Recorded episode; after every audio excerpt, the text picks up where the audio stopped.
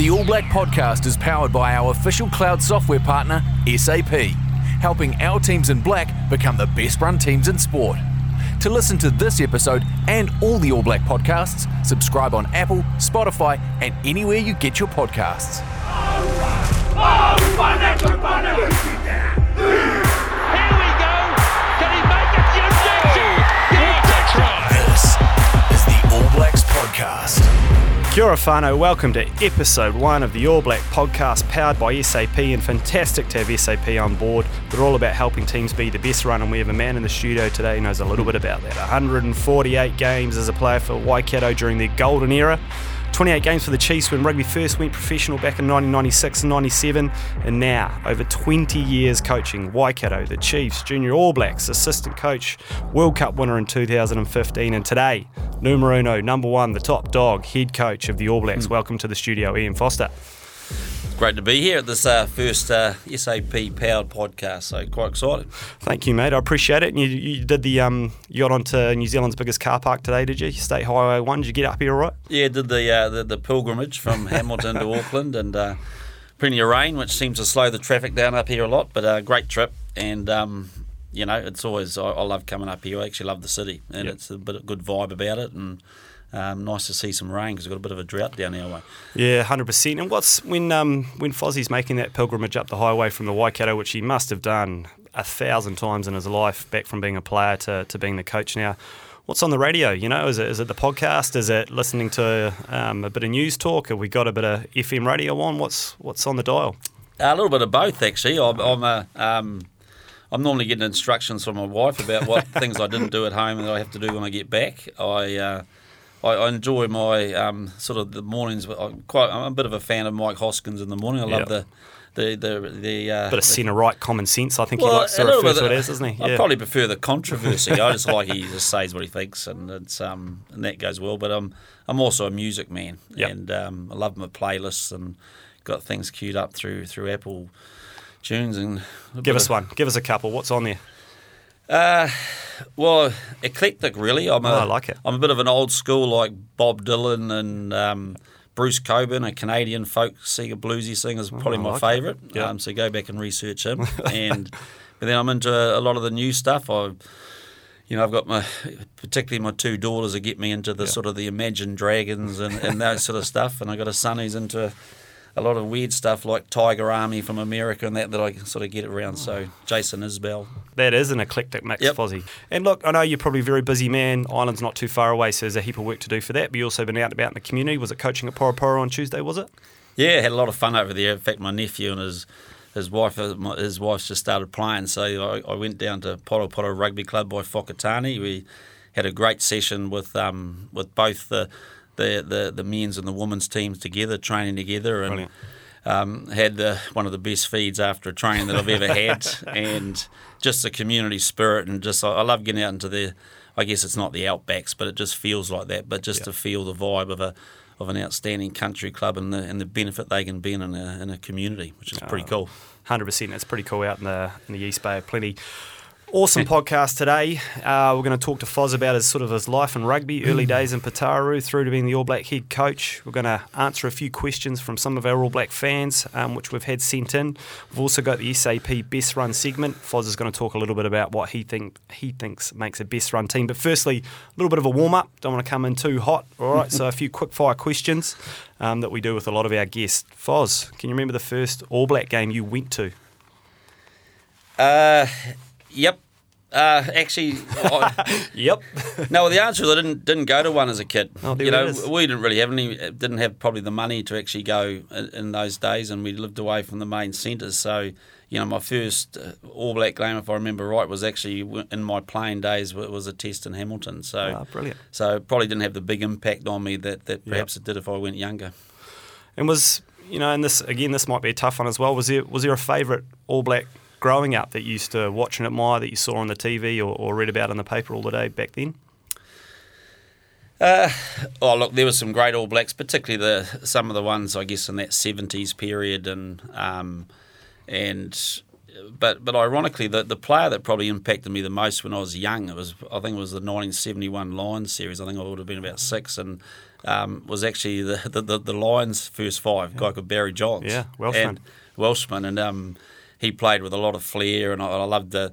And he sort of, for some reason, he stuck in my mind. Ended up buying his book. He was the first ever sports book I read was the Barry Johns story. So it's um, it's uh, you know that that was a pretty dramatic series that one, and I stuck in my mind. They were ahead of their time a little bit, weren't they? They played a, a, a pretty expensive brand for the for the time, and, and there's actually a number of players um, and a number of people who remember those guys, and and um, they're players, the Barry Johns and the Gareth Davies, and those boys are, um, you know, really well remembered, aren't they? Yeah, they are, and it's um, you know, it just goes to show we've had some really special players in, in our in our history, but the, the other countries have had some special players too. So, and sometimes some of them stick out. Hundred percent. And you were a part of a pretty much a golden era for Waikato rugby. I know you said it went through different stages, but I think you might have started all the way back in '85 and, and went for 13 or 14 years. Any players stick out that you played with and against as as really good players? Uh, yep, you know, like it was a, it was a long period, and I was sort of like the guy that stood behind this big boulder, which was the Waikato forward pack in those days, and just picked up the dregs every time they, they got a bit tired. They let the backs have the ball, and that's kind of my, my record of that time. But you know, we had some pretty cool people that I played with in those times, and you know, if you and and the exciting thing is a lot of them have come on and, and Yeah. stayed in the game for a long time. You look at the likes of like Gatty's done a, an outstanding job, you know, as a coach, but he also he was um, he was awesome as a player and and Mitch and those sort of people. I guess the one guy that sticks out to me was was probably always Duane Monkley, Yep. and he's you know in, in Waikato terms he's a bit iconic, isn't he? Oh, like yeah. the um, but he, he sort of epitomised the game for us. You know, he'd drive up to, to training and his big truck because he'd been driving all day and he'd get out of his truck with his boots on and train harder than anyone else and then go home and have a meal about nine o'clock at night and do the same the next day. So and um, so he was probably the guy that, that uh, had the biggest impact. He would. Am I right in saying I don't think he was an All Black? He's almost one of those people that's often um, spoken of as the most unlucky person not to be an All Black because he just played to such a high standard for such a long time. But was it the Michael Jones and some of the people that were that he played in the same era with just couldn't quite make that next step or wasn't picked for that next step? Yeah, I think so, and I think there's there's a lot of. I mean, most provinces have got people like that, haven't they? And and partly that's that's what's exciting about the All Blacks. Really, is that there's it's it's not only about the stories of people who get in it. It's, it's the stories. There's some great players who probably would do a good job as an All Black, but they just don't you know don't get selected. And what what I love about Duane is that you know he's got no regrets. Yeah. You know he just gave everything the best he can and was out of his control and but nothing really changed how he loved the game. Yeah, mate, he was an awesome player. Um, Foz, if Foz to come around to your house for a dinner party, mate, there's vicious rumours circulating that you're not too bad in the kitchen. What would be on the menu? Well, if we were really close, and if our our relationship was at the stage that I, I actually I liked you, I'd, Yeah. I'd slow cook. The jury's out on that, isn't it? I- I- The jury's well, well, let's see how this podcast goes. But I- I'd um, personally, I'd uh, I'd do a slow cooked lasagna. oh, wow. And so one of my things I love when I'm working at home is actually just to get the sauce simmering all morning and then assemble it, and then, then let it sit, and then just sort of heat it up in the oven later on. Um, so that would be one. I'd um, if if our relationship was okay, well, I, I want to try and impress you, but we don't know each other that Sure. well. I'd probably go with a uh, sort of a spaghetti arrabbiata, which is a sort of tomato-based bacon, bit of chili sauce, Wow. I'm feeling a bit inadequate here, actually, to be honest, mate. bit of parmesan cheese. Yeah, wow. And uh, So you so you'll know you know what I think when you turn up. Ah, totally. And obviously, getting a, an Italian theme there. Why is that? What drives that? Um, you know, that theme in the kitchen. Uh, oh, look, it um, comes back to I guess we, my, my wife and I, we had uh, nearly two years over there in our mid twenties. Um, went over there as a player for six months, um, and and loved it so much that we stayed over there, Mister a season back here, and travelled around, travelled around Europe. And um, in you know in a, in a van with a with a tent, and um, then we had then we played a second season, and um, their their culture. We got some amazing friends. I still got keep in touch with them all the time. We go and visit, and made a big impact on us, and learnt something very good in life over there that my coach Piero Monfelli taught me, which was the difference between New Zealanders and the Italians is that um, is that we eat to live and they live to eat, brilliant. and uh, their their appreciation of food and what they do A real occasion. was definitely Mate, so a good. long one. how do we go with the language? Is are you can you speak some Italian or speak Italian? Yeah, parlo abbastanza bene, ma eh, prendi un po' di tempo. Uh, uh, Hey, this podcast is putting me in my place, so I'm feeling massively inadequate today. But no, yeah. don't, because I got stuck halfway through a sentence here, so I forgot the rest. So I'm actually not too bad, but I need to be there. Yeah. And actually, once I'm in there for a few days, I, I pick up some. And you played the Italians last year, didn't you? So you would have been not just the coach, but the host with the most in, in that environment. You would have been very much um, back on the horse. Oh, look, it um, it killed me last year because we were in Italy, we we're in Rome, uh, but we were stuck in our hotel, Ah, you know, yeah, and right. um, it was the hard part. One of the things of those tours is that I mean, we got out on a bus on one day, but we couldn't actually get out Yeah. and enjoy it, and it's um. And it became quite tough, you know, particularly when our friends turned up and we had to sort of meet them outside the hotel Yeah, from yeah, a yeah, distance, and and so that that was a bit niggly. Yeah, well, hopefully that's a thing of the past. But if this this dinner party that I may or may not be at, if you could invite three other people, famous people along, perhaps from history, who would you invite? From history, Yeah, or just yeah, uh, doesn't have to be from history. It could be um, people you'd love along. Could be celebrities. It might not be. Yeah, it may not be. It's um, if I can invite three people, um, please don't be insulted if you're not on the list. Um, and historic, one guy I love is a guy called Albert Luthuli, Oh wow. and he was. Um, I, I read a book. It made a big impact on me when I was in South Africa. Um, he wrote a book called "Let My People Go," and he's the guy that paved the way for Nelson Mandela and what he did over there. And having been to South Africa about 17 times over Yeah. it um, I've been really intrigued with some of their history. So he he, kind of would definitely be one. Um, I'd definitely have Robert De Niro as a, as an actor. He's um, old school, but I just love his versatility Yep. and. Um, and I guess if I went to music, I'd probably go with my, my Bruce Cockburn actually, just Yeah. a older guy now, put out a lot of albums, and um, he's a bit of a poet the way he writes stuff, and uh, I, I love his cruisy nature. Mate, that'd be a great dinner party. Jeez, Yeah, I'm be, looking- yeah. I'd probably cook lasagna for that one too. Hundred percent. Would you say is that is that almost uh, a happy place for you away from rugby, like in the kitchen or hosting, or you like you say, it seems like something you really picked up on from your time in Italy? Yeah, look, I don't want this uh, this chat to people to think that I'm a good cook. Seriously, I'm, I'm a I'm a master of a few little things. That's Yeah. all. But um, I, I eh, look, home is is is happy place. You know, it's um, and you know, Lee, my wife, she's um, you know, she she's the person who creates that feeling. Really, she's the the glue of it all. But it's um, there's nothing better than being home and having people around and and and chilling out.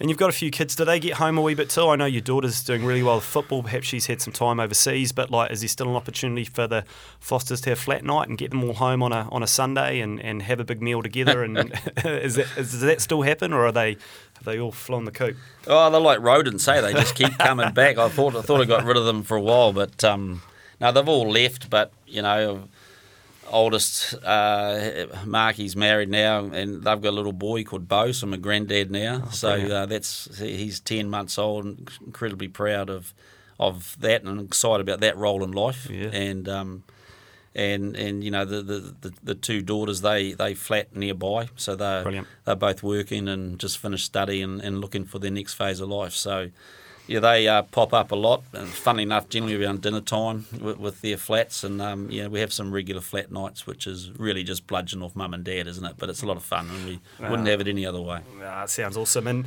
is there um, any phrases in life, whether it be around home or, or in the coaching environment, that you perhaps overuse? Do you think? Um, well, my kids will say uh, I overuse a phrase called "daddy wisdom." You know, I used to every time I take them to school. Um, and the, every time, you know, whenever I was at home because I was away a lot, I'd always make sure I was the parent that took them to school. I loved having them in the car. That was my time, and I'd lock them in the doors, drive, and say, "This is Daddy wisdom time." And um, they had to listen to all the wise advice I had in life. Yes. Um, funnily enough, they remember none of it. Um, but no, apart from that, I don't know. I think I'm pretty good. Mate, have, have you got any annoying habits? There's there's a, a vicious rumour circulating that you you like to employ the back scratcher during meetings. That's something that's made it through to the podcast. Is that right? yeah, that's that's what's been the information that's been fed to me. It could be fake news. It could be fake news. Foz, I'm not sure, but it's um, it's certainly turned up in the in the notes. Yeah. Yeah. Okay. Well, I'd um, testify it's not fake news. It's, it's one of the great inventions in life. It's a little wooden thing that's extendable, and we got it in Japan. Yeah. You know, I think it was a hotel gift or something. And the fact that you can just sort of get down your back and oh, I'm a fidget. Yeah. And you know, we're in a Zoom world, aren't we? Oh, and so I 100%. kind of think, well, I started off being prim and proper in Zoom and trying to do the right thing, but after a while, it's like, well, Yeah. this is my house. Yeah, yeah. I want to relax, and I got an itchy back, so Mate, I, I And- um yeah. yeah I, I think yeah mate go for it like you say go for it. Um, what about some of the players or, or players that you've had over the years? Is there any that stand out as potentially most annoying, uh, whether it be on tour or, or here in NZ? I, I I remember back in the Chiefs days, uh, Sam Tuitupou. I'm not Yes. sure if you remember Yeah, I Sam. remember Sam, yeah, Great totally. character. Yeah. Um, would do whatever he can to annoy you. And his one goal in life, every training, was not to learn something, was to pull my pants down. And that was that era. And um, needless to say, from the texts I get from him now that he's overseas, he hasn't changed much. Yeah, so right. um, he would be another one. Totally. Mate, what's what's the trait you admire most in others, whether it be players or other coaches or, or friends and family? There's certain traits that really resonate with you. Uh, do what you say you're going to do. Yeah.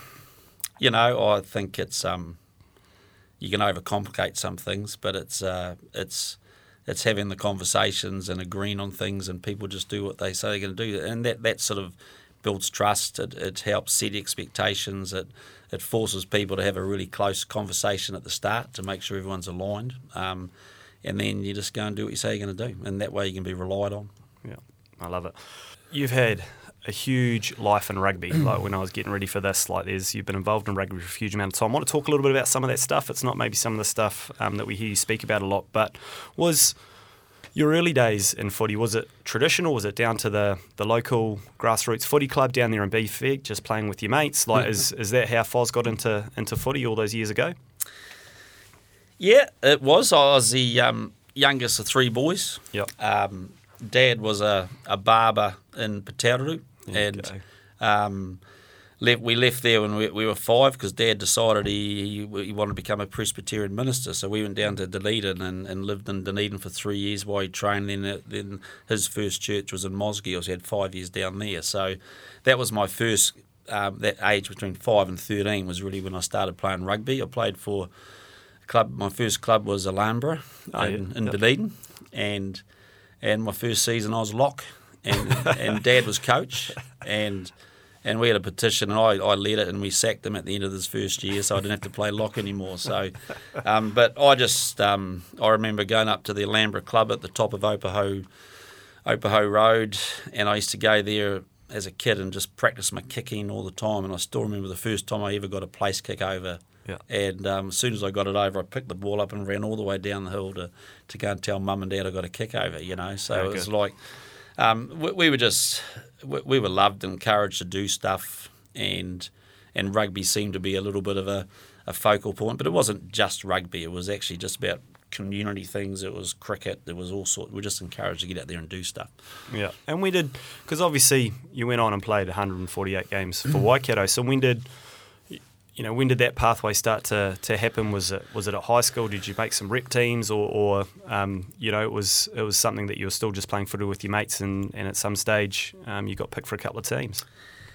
Yeah, a little bit of that one, really, because we uh, we moved back to Tokoroa and had most of my high school years there at Forest View High School. Yep. Um, we we we built a, a team. We, we were pretty low ranked in those days. Uh, we managed to get up into the top division, and then we had a you know, had a pretty special year in, in what was my seventh form year. Things went really well. Um, I made the Waikato secondary schools, which kind of felt like I was the token country kid to, to to go with all the city kids and sat on the bench and watched that team play at the tournament. Um, but it gave me a taste. And then when I went to university um, in in Waikato, it's sort of that's when I probably started to take it really really seriously and. Um, got into uh, some Waikato teams at that stage, so I didn't really make a lot of the, the younger Waikato teams, you know, and and didn't make a lot of rep teams in that sort of under fifteen type age group. So um, in some ways, um, it was quite good. I just kept working on my game, loving it, and um, things happened. Totally, things did happen, and, and you became part of the Waikato team for 13 or 14 years. There's some, you know, pretty significant matches in there. A couple I wanted to chat about. Firstly, 93 defeat of Auckland at Eden Park. you know, like it's it's still a record today. 61 games on the bounce uh, for Auckland at that time. It's when the Ranfurly Shield was probably, you know, in its absolute golden era. And went up to Eden Park, like they'd done 60 on the bounce, I think it was. You know, it's Fitzpatrick and Fox and Zinzan Brooke Yep. and And the Inga rest- Jones Jones, exactly right. Absolutely stacked. Yep. Um, but did you boys going up there, were you confident? Do you think have a chance, or was it just going to go and have a crack? Because when I look look back at the clips, I think it was 17-6, only trying the game, went to Ian Foster, uh, as it turned out. Maybe a cheeky little drop goal as well um, to get the game going. Was were the, Did you think you're a chance? Yeah, we thought we were a chance. It's um, you know, we, we came up the Friday night, had our traditional stop at Pokeno. We all got an ice cream at, at the Pokeno ice cream place. That was a great Waikato tradition. Um, and and we had a good chat that night, and it was at the stage that we sort of we, we'd been together for a while, and and I think we were almost the players were trying to practice their own sort of things called sports psychology without really knowing it, and we were sort of used to meet in a room and have a chat about the game, and and and um, I, and I still remember. Like, I think it was probably led by Mitch and Gats. Is uh, th- this particular part I remember is that they talked about you know imagine what it'd be like if if we'd won this sort of stuff, and we went down that line. But it's um, but it was a cool occasion. We'd been building up for that in '93. We'd actually come up the year before in '92 and beat them in the semi final, and so we had a lot of confidence coming from that and a, and a bit of belief. And but the real sad thing about that game is that well, I played 148 games for Waikato, and and um, whenever I speak, people only remember one. Yeah, And it's that yeah, way. Yeah, yeah. It's but it's, it, but the, what it keeps reminding me is that that's how iconic a game it was, particularly for us in, in the Waikato, but but also it was it's an iconic game because of who Auckland were, wasn't it? Yeah. Because of what they'd achieved, and that was an amazing rugby team, and for the whole first five or six years of my rep career, they were the benchmark, and they were way up there, and we were all trying to get there, and. Um, that era there, I think, was probably one of the best things for New Zealand rugby because it actually it forced the rest of us to start to figure out how to bridge the gap, and it brought the rest of the country up. Totally. And like you say, for those 148 games for Waikato, you You've know, said that about four or five yeah, times. Yeah, so now. that's that's Appreciate we that. just have focused on the one. Yeah. But was there there's some pretty good players through that era, which you've just spoken about, but you know that's a lot of games of provincial Mm. rugby. There's no Super Rugby at the time. Were, were you ever? Did you ever think maybe you're a chance for the All Blacks, or or you know was there any any ever mention of that because you know had some pretty good games for the Mooloo?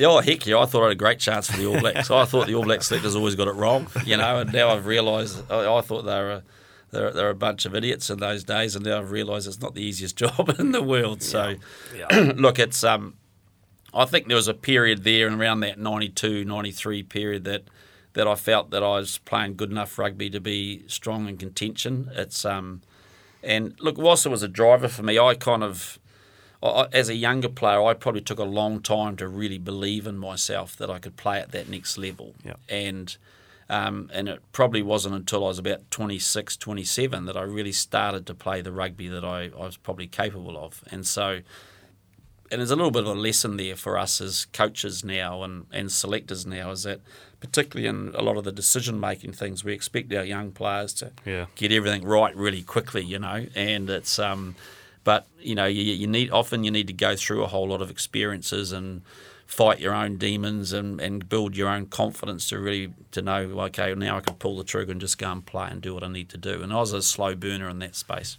Yeah. The week after is always the hardest game, they say. Did your um, first defence was it uh, back at back in Hamilton and maybe playing a really strong Otago side with the boys? Um, you're able to get up for that one, but geez, that must have been tough, but also good to get back home. Oh yeah, that was um, great question by the way. I like that question because that was the um, that's probably the game that that I remember the most Yep. is the next one, and it's um, you know if you go back to '92, we'd played them in the final in Hamilton and and and smacked them, but this this Otago team was building and.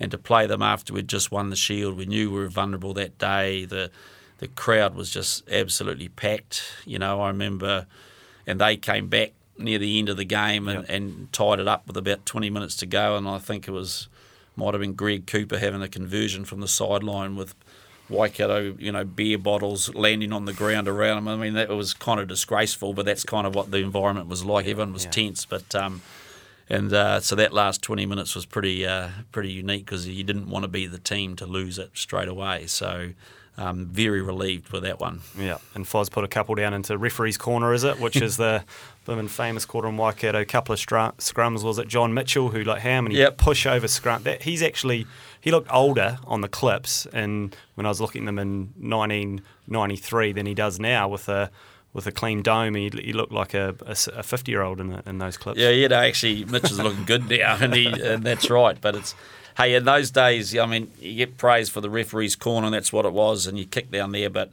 you got to remember in those days, like that last twenty minutes, I remember that the tactics were really clever. Is that when we had the ball, I was going to kick the ball dead. Yeah. Because in those days, you Yeah. kick the ball over the dead ball line, and Yeah. they just had to have a dropout. So. You know, we, we had a very cunning plan of let's just panic and just put the ball down there. And so it, it didn't take a lot of skill, skill in those days, whereas now there, there's a lot more demands on your kicking game. So I'll, I'll take that one. 98 was your, your last game. You told me beforehand you played a really good Otago side um, down in Carisbrook. Was it? Did you know it was going to be your last game, or um, did that game almost signal sort of the end of an era for you and started to think about other things?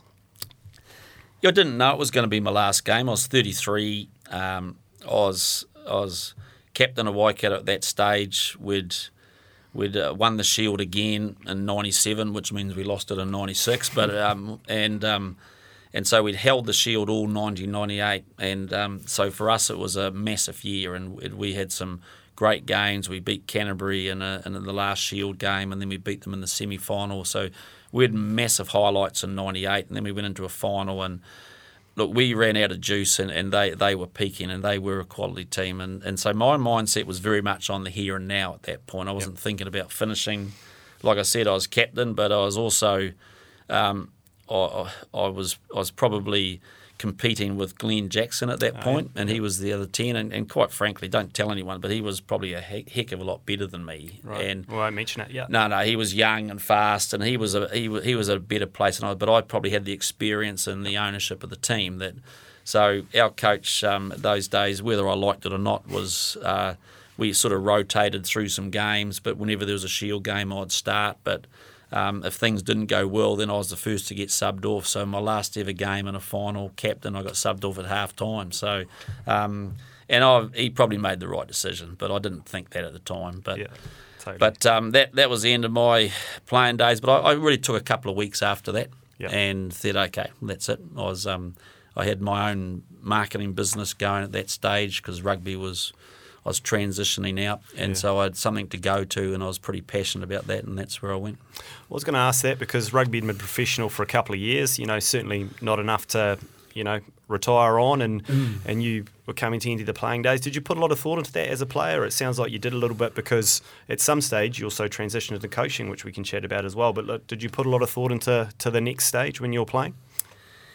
Um, yeah, I did. Yep. You know, I was. Um, I well, in those days you, you did because you actually you, you went the other way round, didn't Yeah, you? Like yeah. in those days, you had to have a job, and then you played rugby, and so. You know, I, I did a marketing degree, went into the media world and, and worked for radio um, around Hamilton. Then I worked for TVNZ and sales and marketing. And then when rugby went professional, I sort of left there and did my own little marketing consultancy and had a few clients that I worked for. So, so that was going pretty well. So that was simmering away in those three, like my last three years when I was playing for the Chiefs, and um, and so the whole goal there was really just to enjoy being a, a being professional and trying to figure that out. I loved being part of the transition and. Um, and, and and to be one of those players that tried to, I guess, help that transition to make sure we did it well, and um, and then go into the work scene, and then the, the coaching gig sort of came as a, you know, the, probably because I was captain of Waikato, we'd just held the shield, so we still wanted to defend the shield. We had a new head coach, and he didn't have a back coach, and so I went into I went into sort of assistant coach at that point, which was really a, a small part time job in those days. Yeah, but it was, and is it, uh, did a passion grow from there? You know, because effectively that was the start of a, a twenty-year career that's still going today, and and um, you know what's what's been the attraction? What's kept you in the game so long? Because while I'm sure it's a fantastic environment to be work with some of the most talented athletes that we have in this country is fantastic, but also it's you know it's a cauldron and you're always under scrutiny. You know, governed by how the teams that you're in charge of go. You know, it's a it's a pretty intense environment as well. Yeah, look, it is. It's um, I guess the best way to describe that is um, even now, you know, and we've got Ireland in July, is that you're in the shed before a test match, and we, I know how much work's gone into it, and I know where the players are at.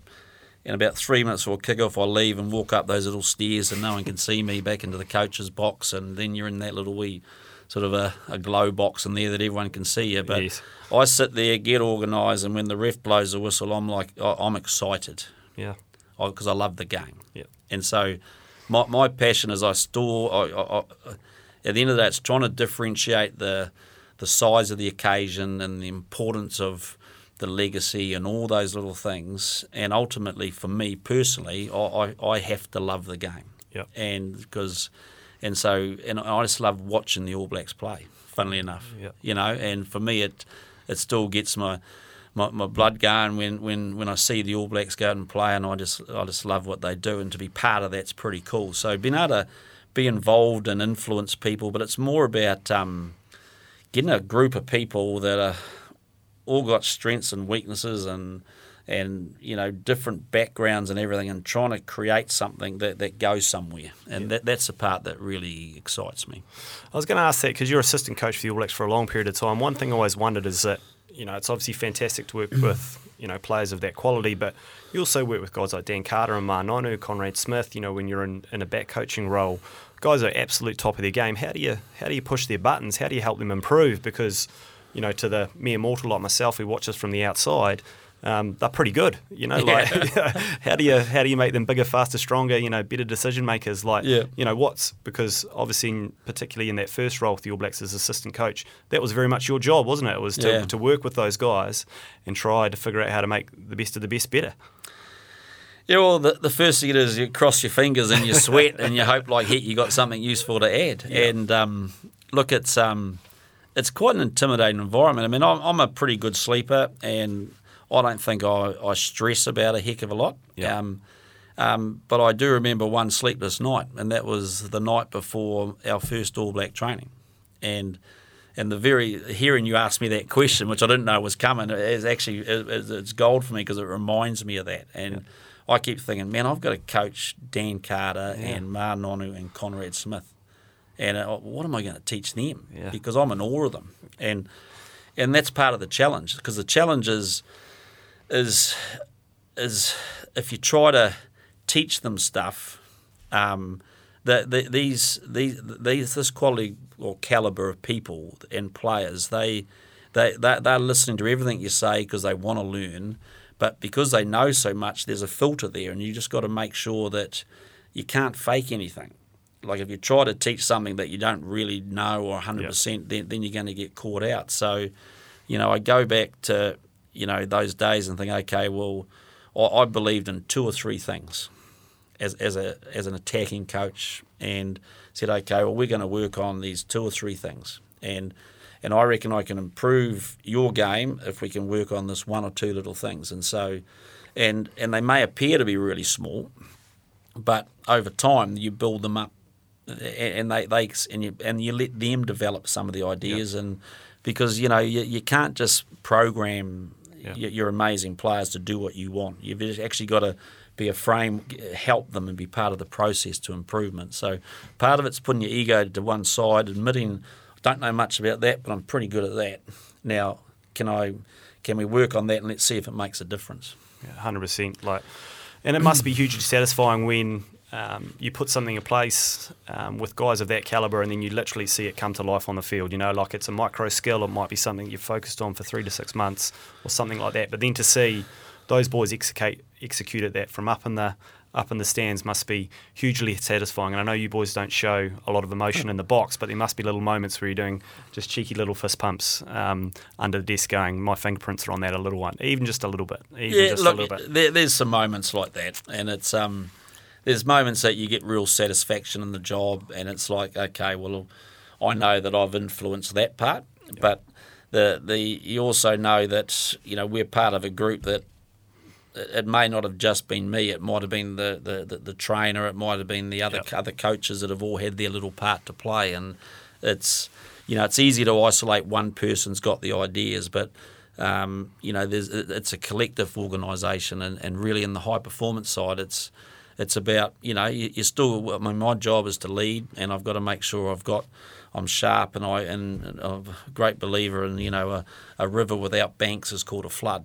So our job is to supply some some banks for all that energy to go down, but it's also to make sure we listen and adapt as we go through. Absolutely. Very successful period as All Blacks assistant coach. Some absolutely fantastic milestone milestones during that time. Became the head coach of the All Blacks in 2020, and like it's a significantly different role, and also it's a it's a big role as well. Like, did you put some real thought to that about putting your name in the hat? Like, was a fait accompli that you're going to do it, or did you really consider it because you're close with your family? I know footy takes you away from, you know, from that um, a lot. There's um, it's a different role, you know, like being mm. a lot more in the spotlight. Did you think about it for a long time, or you're like, I'm in. I, I'm, i want to have a crack at this, and I'm. Nah, I didn't think about it. Probably, I probably should have. I probably should have thought it a bit deeper. Um, now, nah, look, I um, I, I did. I thought about a lot. I sort of went through. Look, I, the the one thing that you talked about my role as assistant coach, but man, I coached with some great coaches. Yeah. In that time, absolutely. You know, and and I had the benefit of of working alongside you know, Mike Cron, who I think is just about unparalleled in his coaching of the smaller parts of the game and, and his teaching methods, and and had a couple of years when Smithy came back in, and you know he, he's awesome with his passion and his attention to detail, and and and there was Mick Byrne as a schools coach. There's a whole lot of really good coaches, and and, and I, I will mention Steve because. Yeah, yeah you know, I, I learned so much from him and his ability. You know, he had his fingers over. He, he wanted to know a lot about everything, but he his man management skills, I think, which probably isn't as strongly known as what what people think, but his ability to read the athlete was phenomenal. So I, I got I worked a lot in that space, and, and he over that eight year period, he he kind of increased my role and gave me more and more to do, I guess, and and as, and as you start to prove yourself, I guess you get a, a bigger responsibility. So, you know, by the end, I guess when I signed in 2017 for 2019, I um, I took a long time to sign that contract. Right. Because uh, 2017 was a, a, a, pretty tough year. We had the Lions series, which we drew, um, and and I didn't know that I was my role was growing significant enough in that team, and I really questioned whether I, I was still the right person for that group. And but turned out that, that I was, and, and I signed on, and so I basically I knew that I was going to be okay. Well, if things go well, kind of my responsibility was to say, well, I'm a I'm an option for continuity, and and. Um, and then post 2019, it wasn't just about continuity anymore because we we, we were slipping a little bit, yep. and we need to. I need to make sure what are some fresh stuff that I can I can bring to the table, and I, I've loved that challenge. It's been great, challenging. I was going to ask that because, like you say, it's a significantly different role. Perhaps you yep. know, in your previous job, you, I've heard that you're very analytical, like to get into the detail, and that's probably something you can absolutely do when you're assistant coach and really get stuck into your area. Head coach is a bit different. I don't know whether it's sort of that, you know, managing the team role more. I don't know, but and also, you know, for years and years we would drop our coaches after a, a, World Cup loss. You know, that's something that would happen. Yep. That changed in 2007. Um, and, you know, like probably the challenge is, is it the other way around? Like we're having some continuity with coaches, but how do you keep it fresh as well? Like, is that something you had to put a huge amount of thought to as you went into that job? Yeah, definitely. It's, um, you know, I think it's, if I just sort of been the same going from one seat to the other, I don't think that would have been very successful. And, um, so my my leadership style and how I go about things, I, I made a um, a conscious effort to be really to, to spend a lot of time defining that for, for, for me and yep. what I felt I needed to do and um, and and you're kind of doing that for the people that you're working with like it's the hard part in this job is that you you you you know you got people that want to project project me outside into the community in a certain way into business that way and but ultimately I kind of see my job as yes I've got to sell the the team and the vision to the public and that's I love that part of the job. But uh, I, I equally love the fact is that I've still got to be what this team needs me to be inside. And so part of it is looking at, at, at the group of players we've got and our management and looking at the whole collective and say okay well what leadership style does this group need and and I reckon after 2019 we, we still were doing a lot of things right, but there were some things that needed freshing. So they actually needed me to get a little bit hard nosed and, and force some change in some areas. And there's other things that I needed to enhance because I felt that we were progressing things really well and we needed to keep growing some stuff. So um, ended up changing a few things with myself, but you probably have to ask others how that's got on. But uh, look, I've, I've loved the challenge. I'm I'm very collaborative. Yep.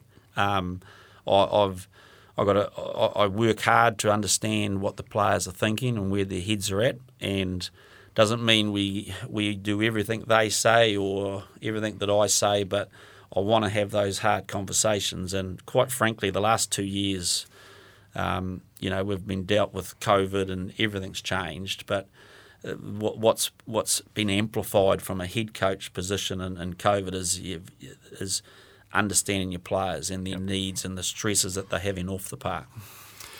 Foz, we've got some amazing fans here in New Zealand and we've got some around the world. This moment, you're in the coaching box for a fantastic reaction from the fans at Eden Park in 2015. They're standing at Eden Park.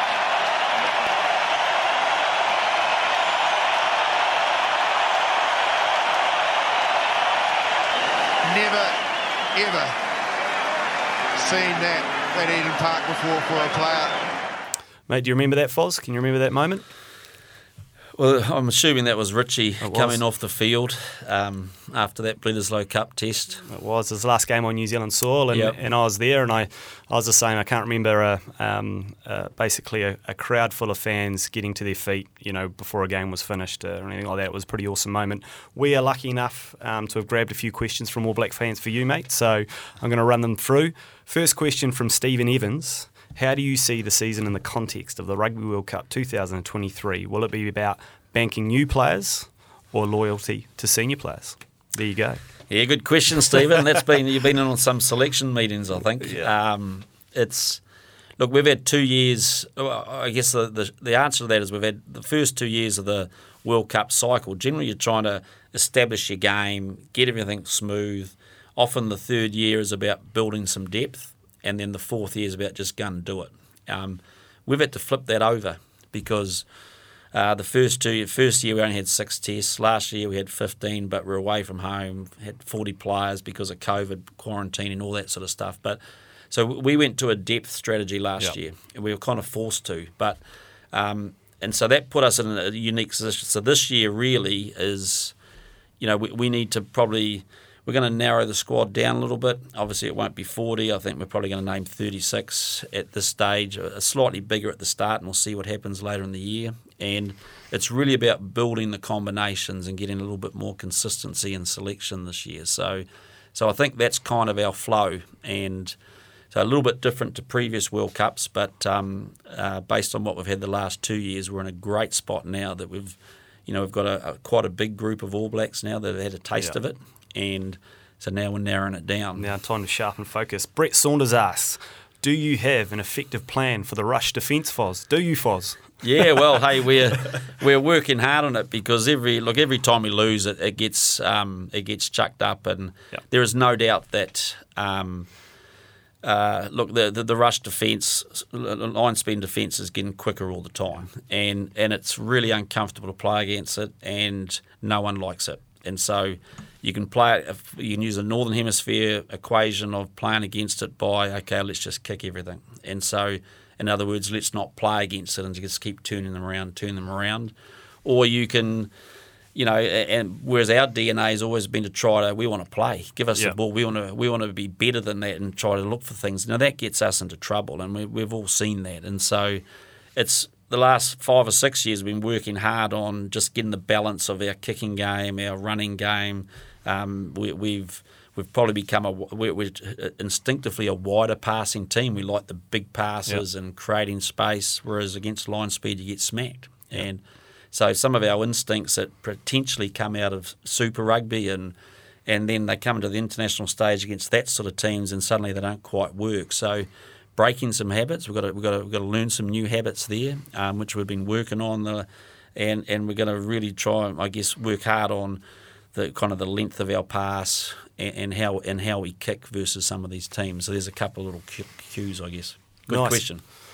Um, Joshua Clark, what do you see our biggest weaknesses just over a year away from the World Cup?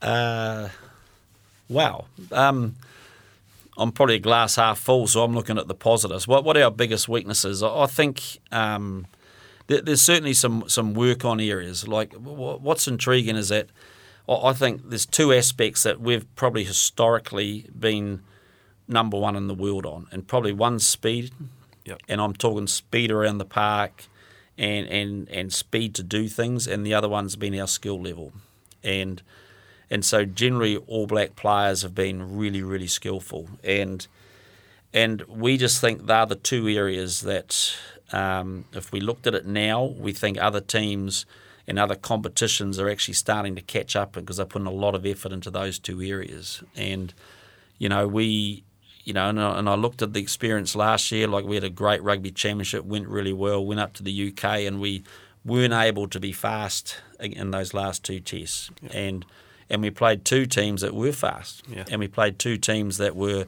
really quite skillful, you know, in their forwards and their backs, and so it's just a little bit of an uppercut for us, really. That you know, some things we've taken for granted as being sort of, well, that's the All Blacks, that's natural, is we- we- we're getting players through that are having to learn some of that stuff at the international stage that we actually need to keep climbing the level. And so some of the work we're doing in the franchise of Super Rugby has been outstanding, but we've got to keep driving that and keep growing that.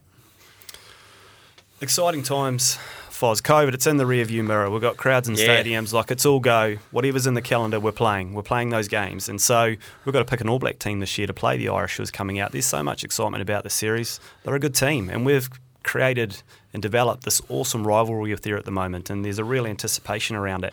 When's the team getting named? What's the date and time? When can we uh, tune into the transistor radio and, and see who's going to be the 36 players to take on? Yeah, it'll be a great tour. Um, I love the fact that you said that we've got to name the team, so I'm looking forward to getting some Yeah. input later on. But Yeah, I'll um, slide my bit of paper across. Yeah, no, brilliant. Uh, yeah, I've got a whole pad down here with some ideas. But the um, it's the Monday after the semi final of Super Rugby, um, so we're naming it then um, because we.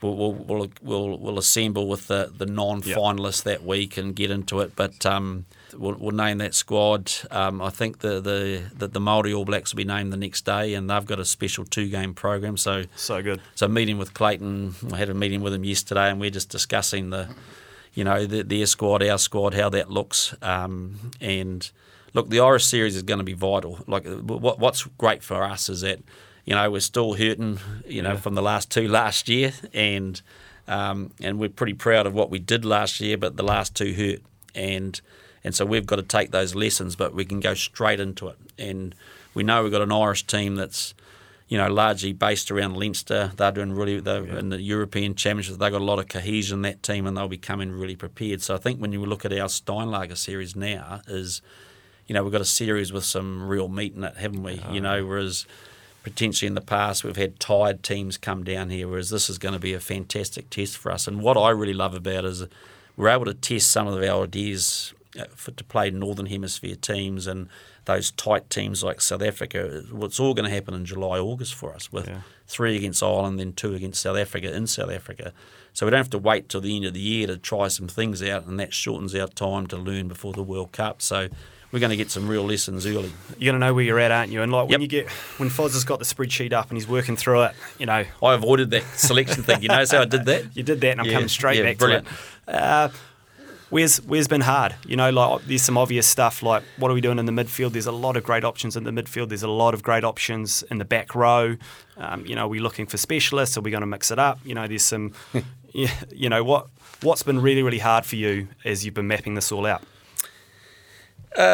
Look, at, first and foremost, it's almost it's always hard selecting the All Blacks. It's never easy, and um, because you know how much people want it, Yeah. and we know where we want to go, so we're trying to assess a whole lot of things. So, um, we we built a bigger base last year. What's going to be hard is we know some of those people are going to miss out, and that's tough. But when we look at when we look at uh, our profile, and if I'll give you a bit of a hint with the speed and the skill about where we're trying to trying to move a couple of things. So when we look at selection, we have those filters going in the back of our mind about some things we want to do. So um, look, where has it been hard? You know, clearly. Um, you know, we had a lot of injuries last year and disruptions in our midfield. We had Anton, who's probably our most experienced guy. He hasn't um, he didn't play much last year in the rugby championship, have hamstring issues, and then he's come back and got injured again. So uh, we've seen, I think, a real. Really pleasing for us is I think a massive growth in, in Rieko the last Yep. twelve months. I was going to say, do we do we see Rieko now as a specialist thirteen? You know, is that that's his number one position? Yeah, look, I, I um, and this is one thing about, you know, he's he's always come to me. We've had some great conversations, and he thinks he's a 13 playing wing, and I think he's a wing playing 13. but the good thing is that people grow, Yeah. and he's learnt some things about playing at 13. He's and I thought he finished the year strongly for us, and I think he's really taken his game to a different level with what we've seen so far in Super Rugby. So excited by that. Absolutely. And, So that and- gives you a clue to answer that question. Well, let's keep that going. Then step in one at twelve. Like, is Jordie an option there? Is is Tuivasa-Sheck someone who you think's international quality from what you've seen so far? They're, they're doing well, the Blues. Yeah, well, you're pushing the details three weeks out from selection, so I won't go Just too no, silly. no yes or no's, Foz, but just just give me something, you know. Yeah, well, I've just given you a lot, so come on. It's um, look, it's look, we're we're, we're pleased with Roger's growth, um, particularly um, defensively. He looks reasonably settled. It doesn't mean he's getting everything right, but he looks reasonably settled. He's he's certainly good on the carry stuff. Yeah. Um, he's probably still learning how to how to link and get the passing game, and, and I'm not sure the state of the kicking game because I haven't seen it yet. So, but I know look, he's an outstanding guy. The, the, he's doing a great job in the Blues, and we've had some connections with him, and I know he's in a great spot. So. We just got to look at his progress, and particularly the next four or five weeks will be critical on that. But um, but uh, Jordie, well, we've watched with interest, you know, him playing 12. It, it, to be uh, look, be honest, hasn't excited me that Yeah. he's gone into there, but he's, but th- that's okay because the way I see it is that um, he's played 12 before. He he quite enjoys it. If it stimulates him, that's great. And and I'm interested to see what it is, whether it's an option for us long term because it, because it might become one. Um, but I guess the the, the, the, the I guess the the clue that I'd give you is that I I thought he's one of our best All Blacks last year Yeah. and it's goal kicking, it's high ball stuff, kicking stuff. And if you start thinking about World Cups, France, big stadiums, high risk, uh, low risk teams playing, um, then you have to have a back three that diffuses diffuses high ball and has got a great kicking game and is strong defensively. And he ticks those boxes. So I still love him as a 15. Um, but are we willing to, to consider some option at 12? Well, yes, we are. Yeah, totally. Folau Fakatava has become eligible uh, for New Zealand rugby, which is exciting. They've got a great little one-two punch going down there at the Highlanders at the moment with with Nuggy, Aaron Smith um, starting a lot of games. Folau's coming off the bench playing really well. Finlay Christie's playing really well. Someone you brought into the environment last year. TJ's back in the mix from Japan. Like it's getting getting chockers in there. Like um, you've been impressed. Brad Weber. Brad, which geez, Coming sorry back from injury, Oh yeah. Christ, sorry, Brad. Like um, so many good options. Um, you know, you start to nail down who you think might be the three there, or actually is that where someone's got a little bit of a, a little bit of a window to play themselves in as well? Well, there's a bit of a window. It's um, you know, we've we've got a reasonably clear idea. We're just watching the last two or three weeks. Um, you talk about tough positions. You know, I, I think um, I'd say nine's probably toughest is tougher than even probably nine loose head prop would be the two that that there's uh, a, you know real opportunity and there's been the most most conversation around the table. So. And, and the nine's a great conversation because we've got some great players. Yeah, no, And- and a bit different. Like they're a little bit different how they Absolutely. take the game on. So and so it's hard to compare some of those players with each other because they are completely different. And so it's how you balance up their strengths and weaknesses and put it into the team mix. Last one, the back row, if we I want to talk a little bit about, we've got some guys playing really well there, like and and different sort of guys as well. Like, do we see Ardie as a specialist number eight now? Um, you know, is there is there an option that someone like Dalton, who's you know almost best on show in Super Rugby at the moment, could go to six and do a bit of a Michael Jones because he's he's big, like he's a big bugger. So are those sort of things on the table, or, or you? Yeah, yeah, look, they're all on the table. The tables, we're open to ideas. Just bring them on in. So it's um, um, look, love Dalton, love what he's doing. Um, loved him last year. I thought he really put his hand up as a, an international seven. made about Um, 400 tackles against Ireland or something, didn't he? Yeah, he did, and um, and so he's growing a lot. We've we've, we've um, so yeah, there's there's there's a there's a lot of different styles of loose forwards that we've got. Um, if I answer some of your questions, we- see Ardie as an eight and we see Ardie as a seven. Yep. I'm quite happy playing Ardie in both positions. I really, I, I love him as a rugby player. He's, he's dynamic, but you know, there's some massive strengths for him at eight at the moment because we can free him up a little bit with his ball carrying, and so that that's part that, that we do like. We've got great options at seven. Um, and it's it is an area that we, we could be looking at a little bit of versatility and mix and matching. You know, Uh, we've often talked to Dalton about you know playing a bit at six, and really, if you look at the modern game, the only area that you'd probably say, okay, well, it, it's not a good idea, and is probably at the line-out stage because suddenly you've you know if you're going with Dalton and Ardie and, and Sam, you've basically got you know, three uh, sort of a shorter loose forward trio. But there's ways around that, and quite frankly, uh, both Ardie and Dalton particularly are actually really growing their skills in the line out. So it is an option for us. Last question on the squad, um, and, and probably linked two together. Is there room for a bolter? Is there room for someone that we haven't seen on the team sheet before, or, or maybe could it be something a bit different at lock? You know, we've got um, perhaps that scenario we need to see a bit more depth. Uh, uh, people, you know, James Tucker's playing well, could be a bolter. Luke Romano's born again with the Blues. You Yeah, know, like and he's he's a big body. You know, is it maybe in the locking department where we might see something a bit different, or there or there's room for that bolter? Yeah, no, we're. Uh, I'm not sure there's going to be a bolter in the, in the locks, but um, um, uh, is there going to be room for a bolter? I don't think there's a room for. Um, I don't think there'll be a name pop up way outside the square that people aren't used to. Well, well, is there potential for some new All Blacks? Then the answer is yes. I like it.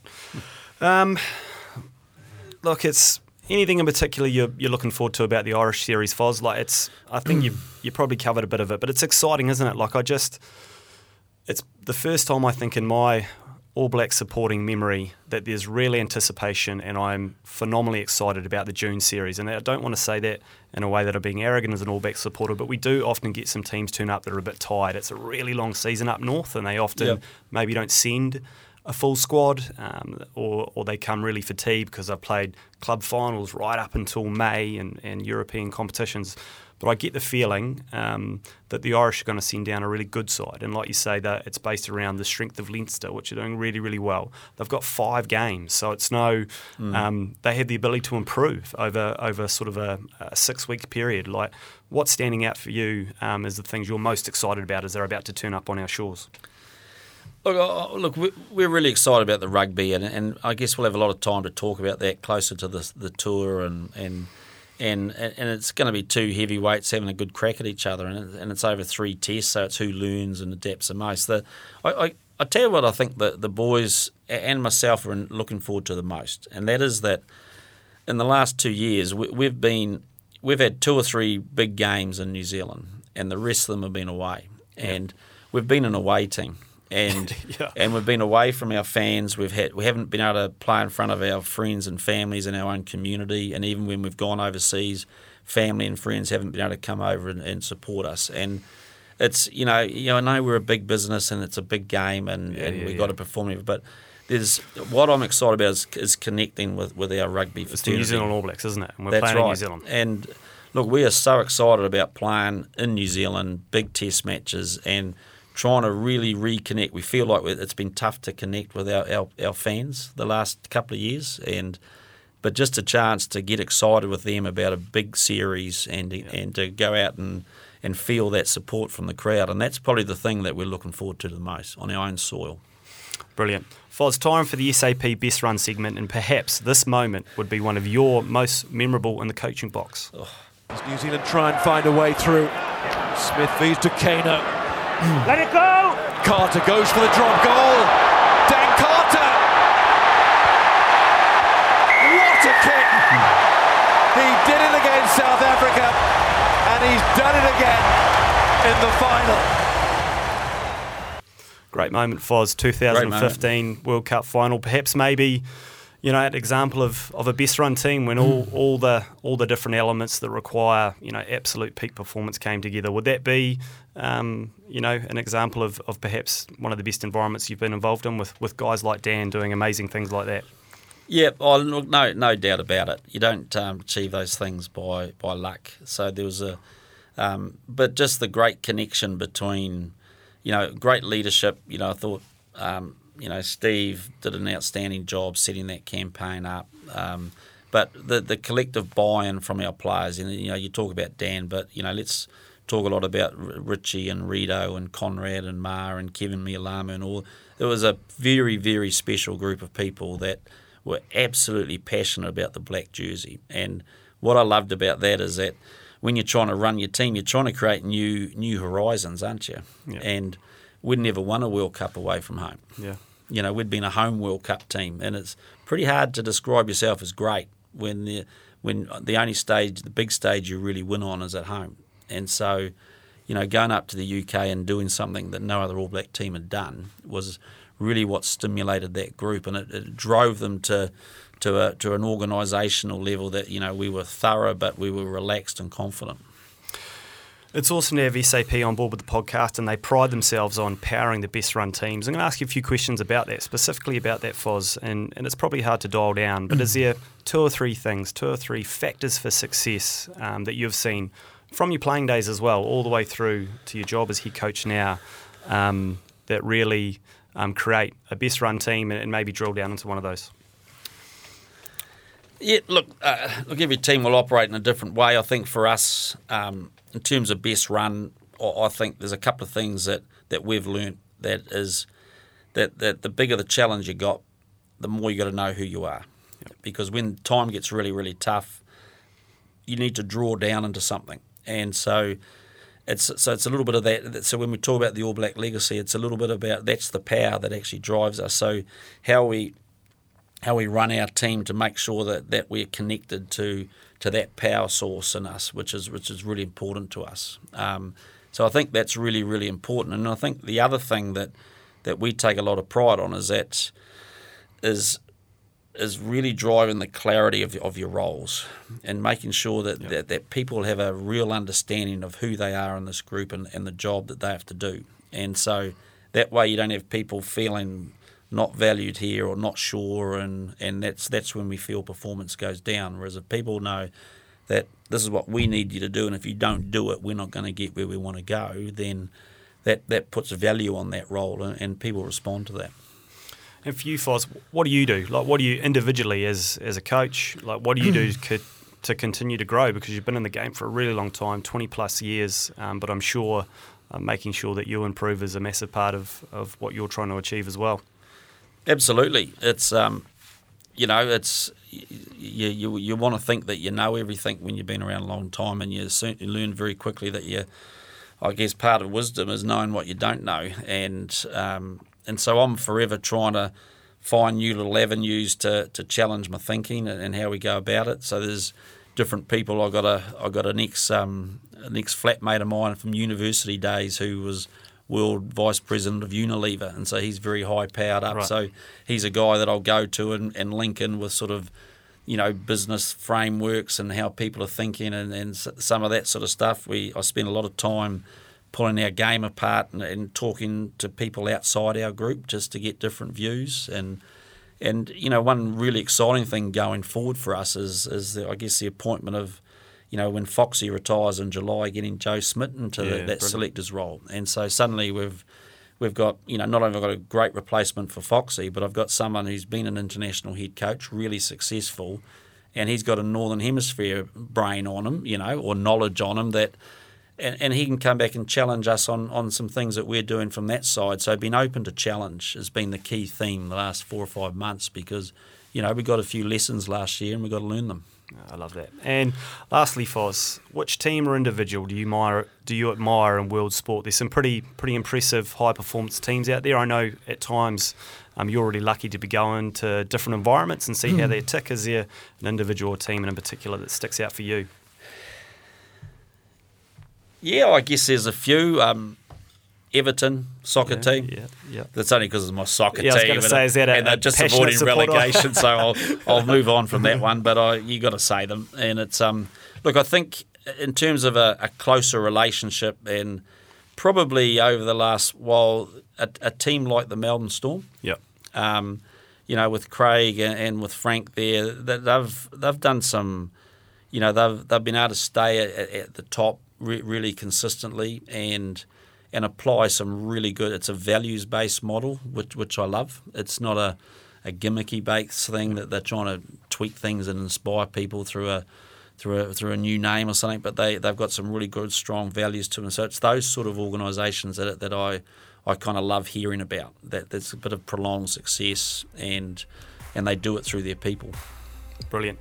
Thank you so much, mate. We've ticked over an hour. We've had a good yarn already. Wow. Yep. Yeah. I, I appreciate your time. Um, good luck for the upcoming series. Really excited uh, to hear about the team on June the 13th. Um, And I wish you all best for the Ice Shoes and the rest of the season as well. Appreciate you coming in. Thanks very much, Rob. Appreciate it. The All Blacks podcast is powered by our official cloud software partner, SAP, helping our teams in black be the best run in sports. Hosted by Rob Dunn in the Hargrave Street studio. Produced by Carl Thompson from Blue and Ginge, the podcast producers. Video editing by Mac Leesburg, graphics by Western Design, content advising from Andy Burt, and commercial manager for the podcast is Valeska Hoth. Follow the All Blacks podcast on iTunes, Spotify, YouTube, and anywhere you get your podcasts.